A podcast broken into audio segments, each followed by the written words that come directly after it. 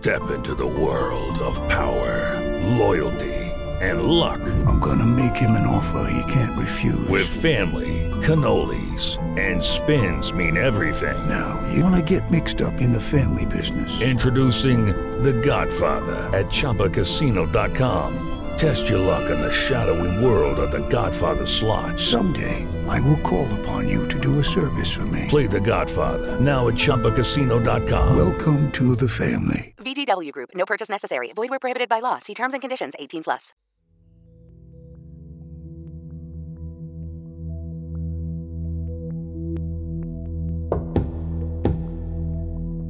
Sono arrivate tantissime domande riguardanti la questione israeliano-palestinese, quindi abbiamo deciso di raccoglierle e di organizzare una puntata QA, che fa sempre parte del ciclo di puntate sull'11 settembre israeliano. Ovviamente risponderà Costantino, quindi partiamo subito. La prima domanda è di Anna che ci chiede: Israele sta iniziando le operazioni di terra a Gaza. Quali sono le prospettive? Cosa pensa di ottenere Israele invadendo la striscia di Gaza?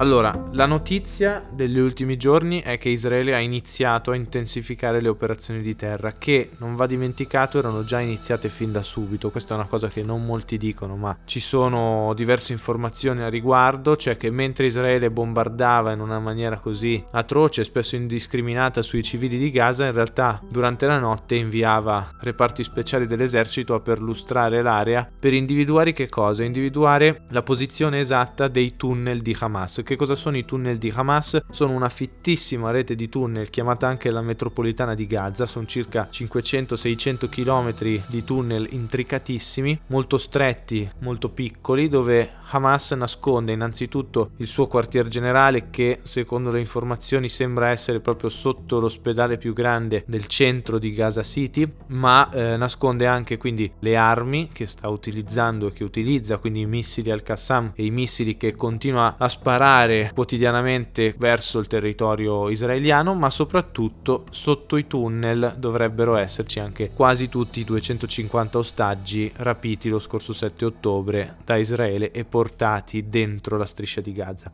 Che cosa si prospetta quindi se Israele dovesse entrare effettivamente non solo con i carri armati ma proprio con i suoi uomini dentro le città della striscia di Gaza e in particolare a Gaza City, ci troveremmo di fronte a una guerra sanguinosissima perché un conto è combattere in campo aperto, combattere una guerra di trincea pur terrificante come quella a cui abbiamo assistito per esempio in Ucraina, un altro conto è quella di, dei combattimenti casa per casa. E in più qui non è soltanto casa per casa ma eh, sarà un combattimento tra le macerie con vittime civili il cui numero salirà sicuramente ancora di più e soprattutto soprattutto è una guerra che si combatterà dentro questi tunnel sotterranei. Una guerra terribile in cui i morti in Israele saranno tantissimi. Una cosa è certa, che se questa operazione di terra dovesse partire, certamente Israele la porterà fino in fondo e certamente tra i due contendenti sarà Israele a prevalere. Questo mi sento di azzardarlo proprio perché la potenza di fuoco israeliana è di gran lunga superiore a quella di Hamas, anche se Hamas ha dalla sua questa devozione al martirio martirio di molti suoi miliziani, quindi combatteranno fino all'ultimo sangue. Questa è una notizia terribile per noi che assistiamo da lontano a questi eventi perché ci troveremo a commentare non solo le vittime civili e soprattutto bambini che muoiono a causa dei bombardamenti israeliani, ma questa volta ci troveremo proprio a dover commentare immagini mostruose di battaglie corpo a corpo in mezzo alle macerie e sotto i tunnel. La domanda vera che dobbiamo porci tutti è Israele è disposta a perdere ancora più uomini delle migliaia che ha già perso dopo l'attacco del 7 ottobre? Probabilmente sì, se questo vuol dire riportare a casa gli ostaggi. Però, e qui arriviamo proprio alla risposta alla domanda di Anna, le prospettive sono terribili in qualsiasi caso. Nel senso che Netanyahu, il primo ministro israeliano, insieme al ministro della difesa, continuano a dire che gli obiettivi di Israele sono due: cacciare Hamas dalla striscia di Gaza e riportare a casa gli ostaggi. Ottenere entrambe le cose in questo momento è impossibile perché o si annienta Hamas all'interno della striscia di Gaza, ma si mette a a repentaglio la vita degli ostaggi, oppure si liberano gli ostaggi tramite trattative, ma questo significa tenere in vita Hamas. Quindi Hamas si è messa nella posizione per cui Israele deve giocarsi il tutto per tutto, rischiando anche di perdere tutto quanto. Che cosa sarà dei civili di Gaza? Le prospettive sono tre. La prima è che Israele annienti elimini dalla faccia della terra tutta la popolazione di Gaza. Questo mi sento di escluderlo perché in quel caso la comunità internazionale non potrà chiudere gli occhi di fronte a questo che sarebbe questo sì realmente un genocidio. La seconda opzione, che è quella che al momento è sui tavoli delle trattative, è che questi milione e mezzo circa, quasi due milioni di profughi palestinesi di Gaza riescano a passare il valico di Rafah e andare in Egitto. Però già le scorse puntate abbiamo detto che l'Egitto non ha intenzione di prendere dentro il suo territorio tutti questi palestinesi, che vorrebbe dire portarsi a casa il problema. La terza opzione è che questi profughi invece vadano nei già tanti campi profughi all'interno della Cisgiordania. Anche questo è difficile perché la Cisgiordania ha già i suoi problemi e soprattutto non dobbiamo mai dimenticare che il peggior nemico di Hamas dopo Israele è Al-Fatah, cioè il partito che governa la Cisgiordania, il partito dell'autorità nazionale palestinese, con a capo Abu Mazen. In più, se Israele dovesse realmente attaccare, cosa che ci aspettiamo accadrà da qui a poco tempo, la guerra sarà lunghissima, dovremo aspettarci delle operazioni di terra che dureranno almeno tre mesi, le immagini che arriveranno da lì saranno terrificanti e andranno ad incendiare ancora di più intanto il dibattito in Occidente ma le piazze del Medio Oriente che già adesso ribollono. Già adesso la polizia giordana, giusto per fare un esempio, o egiziana, stanno facendo fatica a reprimere le proteste. Già adesso ambasciate israeliane e americane stanno bruciando in tutto il Medio Oriente. Già adesso, solo a causa dei bombardamenti di Israele su Gaza, alcune milizie sciite in Siria e in Iraq hanno attaccato delle basi americane, per fortuna senza provocare morti. Però ecco, se Israele dovesse attaccare e combattere per mesi e mesi questa lunga guerra logorante all'interno della città di Gaza City, ecco sì che allora queste piazze del Medio Oriente certamente esploderebbero e non ci sarebbe modo di fermarle.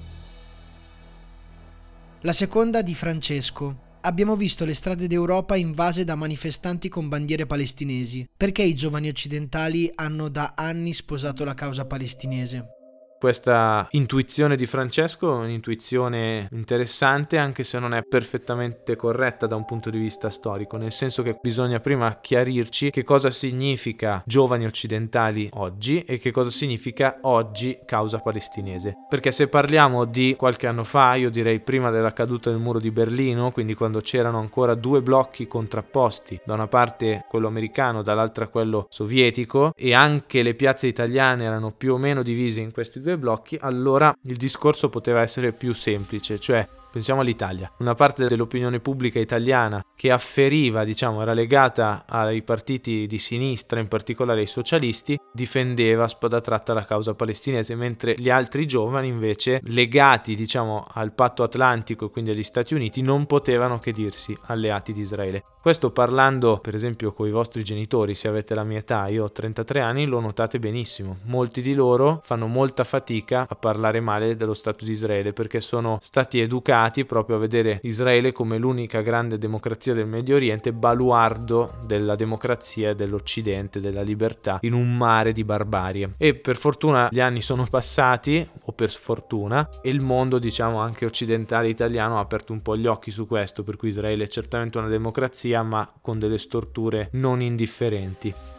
Che cosa vuol dire causa palestinese? All'epoca la causa palestinese era, e anche oggi lo è, il legittimo diritto a un popolo di vedersi riconosciuto uno Stato dei confini e una nazione indipendente. Dove sta il problema tra ieri e oggi? Fino a non molti anni fa, fino agli anni Ottanta, noi avevamo un Presidente della Repubblica come Sandro Pertini che in diretta nazionale non aveva nessun problema a dire pubblicamente che appoggiava le istanze e le cause dell'OLP, cioè dell'Organizzazione per la Liberazione della Palestina Avevamo addirittura un eh, membro del Parlamento italiano, Enrico Berlinguer, a capo del Partito Comunista Italiano, al cui funerale si era recato addirittura Yasser Arafat, il capo dell'OLP. Poi le cose sono cambiate. Cos'è cambiato dagli anni 80 a oggi? In Occidente è caduto il muro di Berlino, per cui nel dibattito pubblico occidentale è venuto meno una delle due voci, quella favorevole ai palestinesi che, ripeto, c'era solo come contraltare all'atlantismo americano. Ma le le cose sono cambiate soprattutto nei paesi islamici, perché quella che un tempo era una lotta laica del popolo palestinese che appunto attirava le simpatie di buona parte dell'opinione pubblica occidentale, europea e italiana soprattutto, eh, è venuta meno perché? Perché dentro il mondo islamico è nato, cioè esisteva già, ma ha preso sempre più piede il fondamentalismo religioso. Fondamentalismo religioso che ha fatto sì che la lotta non fosse più soltanto una lotta politica, ma fosse eh, una lotta ancora più radicale, ancora più ideologica e ancora più basata su delle ideologie religiose, appunto, che sono difficilissime da sradicare. Cioè, mentre se la lotta fosse rimasta laica, uno spiraglio di dialogo tra le due fazioni era possibile, adesso che la lotta in Palestina si è fatta sempre di più religiosa, il dialogo diventa quasi impossibile. Aggiungo che questo problema di un ritorno malato della religione sul piano politico non avviene soltanto in Palestina, ma è avvenuto tantissimo anche, forse soprattutto in Israele. Questo ha fatto sì che le due posizioni, sia palestinesi che israeliane, siano divenute sempre più inconciliabili. E poi volevo aggiungere quest'altra cosa, anche i giovani occidentali di cui parla Francesco nella sua domanda sono cambiati. Basta guardare le piazze europee che oggi sfilano a favore della Palestina. In Italia non ci sono più soltanto i giovani italiani, italiani che sfilano con la bandiera palestinese, ma quelli che sfilano sono soprattutto arabi di seconda o terza generazione, che hanno vissuto da quando sono nati nelle loro famiglie con questo mito della lotta della liberazione palestinese. Molto spesso, aggiungo, preda anche di una certa dose di ignoranza e di molta ideologia. Ignoranza nel senso che ignorano le cause più profonde di questo conflitto e per ideologia intendo quel cancro terribile che fa in modo che tu non riesca più a dialogare con l'altro, che tu non riesca più a a vedere l'altro come un interlocutore ma solo come un nemico. Elisabetta ci chiede, è corretto definire le proteste di oggi antisemite? Allora, purtroppo, e sottolineo purtroppo, in molti casi le proteste di oggi sono antisemite e mi lego al finale della risposta precedente, cioè l'islamismo radicale ha inquinato il dibattito sulla Palestina. Ritorno un po' a quello che dicevo prima, cioè la lotta oggi si è fatta sempre più religiosa e sempre meno politica e questo per forza di cose va a coinvolgere non solo coloro che sono direttamente toccati dalla guerra tra Israele e Palestina, che in teoria dovrebbero essere i palestinesi e al massimo gli arabi degli stati circostanti, ma va a toccare qualsiasi musulmano del mondo. Questo è il motivo per cui oggi anche nelle nostre televisioni noi vediamo giornalisti che intervistano, che ne so, l'imam di Bologna, l'imam eh, di Napoli che dicono delle cose terribili. Sentivo l'altro giorno l'imam di Bologna che teorizzava partendo dalla scrittura del Corano il fatto che gli israeliti, lui non dice israeliani apposta, occhio tutti ai termini, ascoltate bene quello che viene detto, gli israeliti eh, sono per natura malevoli. Questo è palesemente antisemitismo cioè si inquadra il nemico non come un nemico politico, quindi non è più il governo israeliano ad essere nemico della causa palestinese, ma sono tutti gli ebrei. È una generalizzazione terrificante in cui spesso sono caduti anche gli occidentali nei confronti del mondo islamico, per cui si è visto tutto il mondo islamico come un mondo nemico dell'occidente, mentre in realtà non è affatto così, ma lo stesso fanno i musulmani con gli ebrei, cioè invece che puntare il dito contro il governo israeliano e contro le sue politiche negative, terribili, guerrafondai, eccetera, si punta il dito contro tutta la religione ebraica. Questo non può che portare a un caos generale all'interno dei nostri stessi paesi, dove la componente islamica è sempre più forte. La quarta domanda che abbiamo selezionato ce l'ha scritta Giovanni. Cosa pensa un cittadino israeliano in merito alla possibilità di cedere territori ai palestinesi? All'interno di Israele ci sono movimenti disposti a fare passi concreti verso un accordo di pace? La risposta a questa domanda in realtà è molto semplice. Chiunque sia stato in quei luoghi, abbia parlato sia con i palestinesi che con gli israeliani, si sia fatto più o meno un giudizio personale, sa perfettamente una cosa, che soltanto in Israele esistono organizzazioni strutturate che portano avanti un messaggio di pace. Questo non significa che i palestinesi non vogliano la pace, anzi probabilmente la maggioranza di loro la desidera, però in Palestina organizzazioni strutturate con un nome ben preciso, un simbolo ben preciso, che parlano di pace ce ne sono poche o nessuna specifico che queste organizzazioni israeliane portano avanti appunto un, il messaggio di pace nel dialogo con i palestinesi. Te ne posso citare alcune, per esempio Parent Circle è un'associazione nata in Israele che però è fatta apposta per far dialogare i parenti delle vittime israeliane con i parenti delle vittime palestinesi, quindi genitori di vittime, fratelli di vittime che finalmente si guardano in faccia e si parlano e lo dico perché è solo attraverso il dialogo che la situazione potrebbe migliorare, quindi solo guardando all'altro, guardandolo, conoscendo anche la sofferenza dell'altro, conoscendo le posizioni dell'altro, senza per forza doverle accettare, ma intanto dare un volto a queste persone può portare alla pace. Un'altra di queste associazioni, per esempio, è Breaking the Silence, che è un'associazione di ex militari israeliani, eh, il cui sito spesso è oscurato dal governo di Netanyahu, ex militari israeliani che denunciano le violenze dell'esercito israeliano ai danni dei palestinesi. Oppure ci sono tantissimi casi di giovani israeliani che non vogliono la guerra e desiderano una soluzione di due stati, cioè predicano il fatto che i palestinesi devono avere diritto a una loro nazione. Mi viene in mente una figura perché l'ho approfondita in questi giorni, è Haim Katzman, che è una giovanissima vittima dell'attentato di Hamas del 7 ottobre. Ecco, Haim Katzman, non tutti sanno, che era un attivista pacifista, era uno dei tanti giovani israeliani che avevano scelto di stare in Israele. Lui, tra l'altro, aveva ottenuto una borsa di studio negli Stati Uniti, ma aveva scelto comunque di rifiutare questa borsa di studio e vivere in Israele per aiutare anche i palestinesi. Diverse volte ci sono immagini e video che lo testimoniano, lui si è recato in insieme ad amici eh, nei dintorni di Hebron, che è una delle città eloquenti, che parla di più di questo conflitto tra Israele e Palestinesi, una città divisa dove i coloni ogni giorno lanciano sassi e provocano la popolazione palestinese. Ecco, Haim Katzman insieme ai suoi amici Ogni estate, per diversi mesi, andava a vivere con i palestinesi e li scortava. Scortava i pastori che andavano a portare il loro gregge nei campi e li proteggeva dagli assalti di altri israeliani che sono i coloni proprio sui coloni mi volevo soffermare perché il vero problema del conflitto israelo-palestinese, non guardando per un momento questa crisi di Gaza, è proprio il problema dei coloni. Oggi i coloni sono quasi un milione, sono 800.000 nei territori occupati in Palestina. I coloni, detto in due parole, cosa sono? I coloni sono ebrei, spesso appartenenti alla componente ultra-ortodossa nazionalista, quindi oltre che essere nazionalisti, quindi appartenenti ai partiti di destra, hanno, sono anche ultra-ortodossi, per cui sono fondamentalisti religiosi ebraici che sostengono che tutto il territorio anche dell'attuale Palestina sia territorio loro, che Dio abbia promesso al popolo israeliano anche quei territori, per cui loro erano presenti là da tempo immemore, quindi è giusto che i palestinesi, in parole povere, se ne vadano il governo israeliano in questi anni ha incentivato la costruzione di nuovi alloggi, nuove case per i coloni. Tra l'altro mettendo a protezione di queste colonie, di questi insediamenti, gran parte dell'esercito, lasciando sguarnita proprio la striscia di Gaza. Questa è una delle spiegazioni della falla nel sistema di sicurezza israeliano prima dell'attacco del 7 ottobre. Dopo l'attacco del 7 ottobre le cose invece che placarsi sono peggiorate. Il ministro per la sicurezza Ben Gvir è il ministro più eh, estremista di tutto il governo Netanyahu, ha regalato con grande orgoglio 10.000 fucili ai coloni che,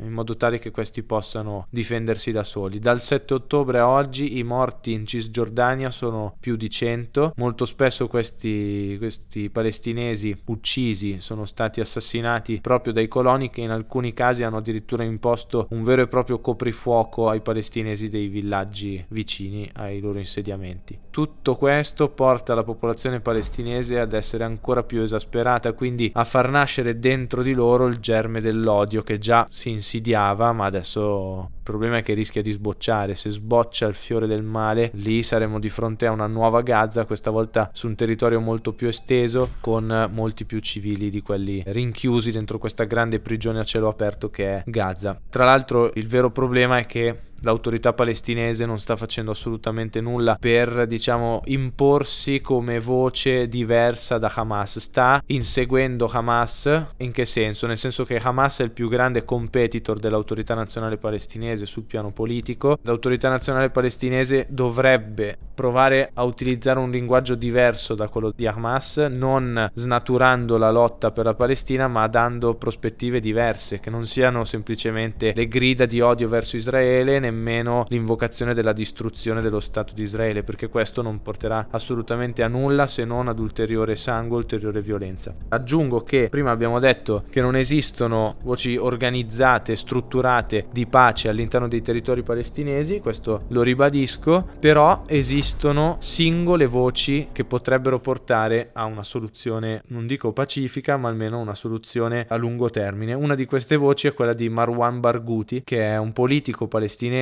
appartenente al partito di Al-Fatah e viene chiamato anche dai media il Mandela palestinese perché Marwan Barghouti era un guerrigliero di Al-Fatah, uno che ha partecipato anche ad alcune azioni di guerriglia, ad attentati, grande amico di Arafat, però da quando è stato arrestato sta portando avanti scioperi della fame continui che poi vengono interrotti, ma è uno di quelli che più di tutti spinge i palestinesi e l'opinione pubblica palestinese a ricercare dei colloqui per arrivare a una soluzione di pace fra questi due stati. È ovvio che Israele non lo lascia uscire di prigione perché Marwan Barghouti è molto popolare in Cisgiordania. Hamas non ne vuole sentir parlare perché uno che parla di pace e di accordi con gli israeliani è visto come un traditore dagli integralisti fanatici di Hamas, ma neanche l'autorità nazionale palestinese fa nulla perché sanno benissimo che qualora dovessero esserci delle elezioni in Palestina, queste probabilmente le vincerebbe proprio Marwan Barghouti ai danni della classe politica e dirigente palestinese attuale che è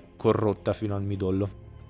Ultima domanda di Maria Chiara. Cosa avrebbe dovuto fare il governo di Netanyahu dopo l'attacco di Hamas e il rapimento degli ostaggi? Netanyahu è stato messo da Hamas di fronte a un bivio, cioè qualsiasi cosa Netanyahu faccia sa per certo che la sua vita politica è finita. Cioè Netanyahu è politicamente già morto. È interessante perché stiamo assistendo agli ultimi colpi di coda di un governo che pensava di essere invincibile e invece si è distrutto con le sue mani. Perché dico questo? Hamas veramente veramente ha avuto la genialità di mettere il governo israeliano di fronte a un bivio da cui non può uscire se non distrutto. Non attaccare Gaza, quindi non bombardarla e non entrare via terra dentro Gaza per intavolare trattative di pace con i palestinesi e con Hamas vorrebbe dire certamente salvare gli ostaggi, ma vorrebbe dire anche perdere la faccia perché gran parte dell'elettorato di Netanyahu non vuole il dialogo con i palestinesi, ma ne vuole anzi la completa distruzione. Quindi questo Netanyahu non può farlo perché vorrebbe dire probabilmente rischiare di fare la fine di uno dei suoi predecessori, cioè Yitzhak Rabin, colui che aveva siglato con Arafat gli accordi di Oslo, che due anni dopo la sigla della pace è stato assassinato a Tel Aviv da un integralista ebraico. Invece bombardare Gaza, cioè la scelta fatta da Netanyahu di bombardare Gaza e poi entrare dentro questo lembo di terra con l'esercito, vuol dire andare incontro a un numero di morti sia tra gli ostaggi che tra l'esercito israeliano altissimo e quindi rischiare di vedere l'opinione pubblica israeliana col tempo, con i mesi di guerra che passano, le vittime che aumentano, la società israeliana sarà sempre più divisa al suo interno. Ricordo che fino all'attacco del 7 ottobre, quando si parlava di Israele, si parlava di uno Stato sull'orlo della guerra civile a causa delle politiche scellerate del governo Netanyahu, che si credeva invincibile. Da una parte finanziava i coloni e i partiti ultranazionalisti, ultraortodossi, armandoli addirittura, dall'altra segregava ancora di più i palestinesi e anche la minoranza araba in Israele viveva in veri e propri ghetti, non parlando con i loro vicini di casa israeliani e in più più Netanyahu cercava con la riforma giudiziaria di instaurare, la faccio breve, un po' semplicistica, ma nei fatti è così, di instaurare una sorta di democratura, cioè in forma di democrazia, ma una dittatura in cui lui sarebbe stato al potere, lui o il suo partito sarebbe stato al potere e avrebbe potuto far passare qualsiasi tipologia di legge senza che nessuno glielo impedisse. Chiudo eh, rispondendo a una domanda che ci è stata fatta da molti è quali sono le prospettive di una pace. Si sarà capito da questi nostri podcast che la pace in questi luoghi è praticamente impossibile, ma la pace può arrivare soltanto se inizia un dialogo tra le parti. Solo il dialogo, cioè la capacità di ascoltare l'altro, pur non condividendone le posizioni, ascoltarlo senza avere il desiderio di eliminarlo, quello è il primo passo della pace. E poi l'altra parola chiave per uscire da questo massacro a cui stiamo assistendo è perdono. La capacità di perdonare è un atto tutto umano ma che richiede una dose di coraggio incredibile. Il cardinale Pizzaballa, che è il cardinale dei latini in Terra Santa, cioè che amministra diciamo la Chiesa cattolica in Israele e in Palestina, nella sua lettera alla diocesi ha scritto esattamente questo. E chiudo con la lettura di qualche riga, che non vuole essere un rimprovero moralista da prete di campagna, da prete da oratorio, ma vuole essere proprio un augurio per tutti. Ci vuole coraggio per essere capaci di chiedere giustizia senza spargere odio. Ci vuole coraggio per domandare misericordia, rifiutare l'oppressione, promuovere uguaglianza senza pretendere l'uniformità mantenendosi liberi. Ci vuole coraggio oggi per mantenere l'unità, pur nelle diversità delle nostre opinioni, delle nostre sensibilità e visioni. Oltre a ringraziarvi per la vostra partecipazione molto attiva, vi chiediamo di continuare a farci avere tutte le vostre domande, sia commentando la puntata su Spotify, sia tramite i canali social di Costantino, di Ragazzacci o volendo anche i miei, e cercheremo di raccoglierle tutte e di rispondere sempre a tutti. Grazie dell'ascolto.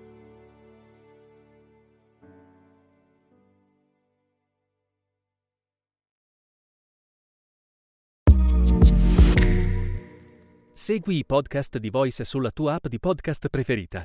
E se sei un utente Prime, ascoltalo senza pubblicità su Amazon Music. Step into the world of power, loyalty and luck. I'm gonna make him an offer he can't refuse. With family, cannolis and spins mean everything. Now, you wanna get mixed up in the family business. Introducing The Godfather at ChumbaCasino.com. Test your luck in the shadowy world of The Godfather slot. Someday, I will call upon you to do a service for me. Play The Godfather now at ChumbaCasino.com. Welcome to the family. VGW Group. No purchase necessary. Void where prohibited by law. See terms and conditions. 18 plus.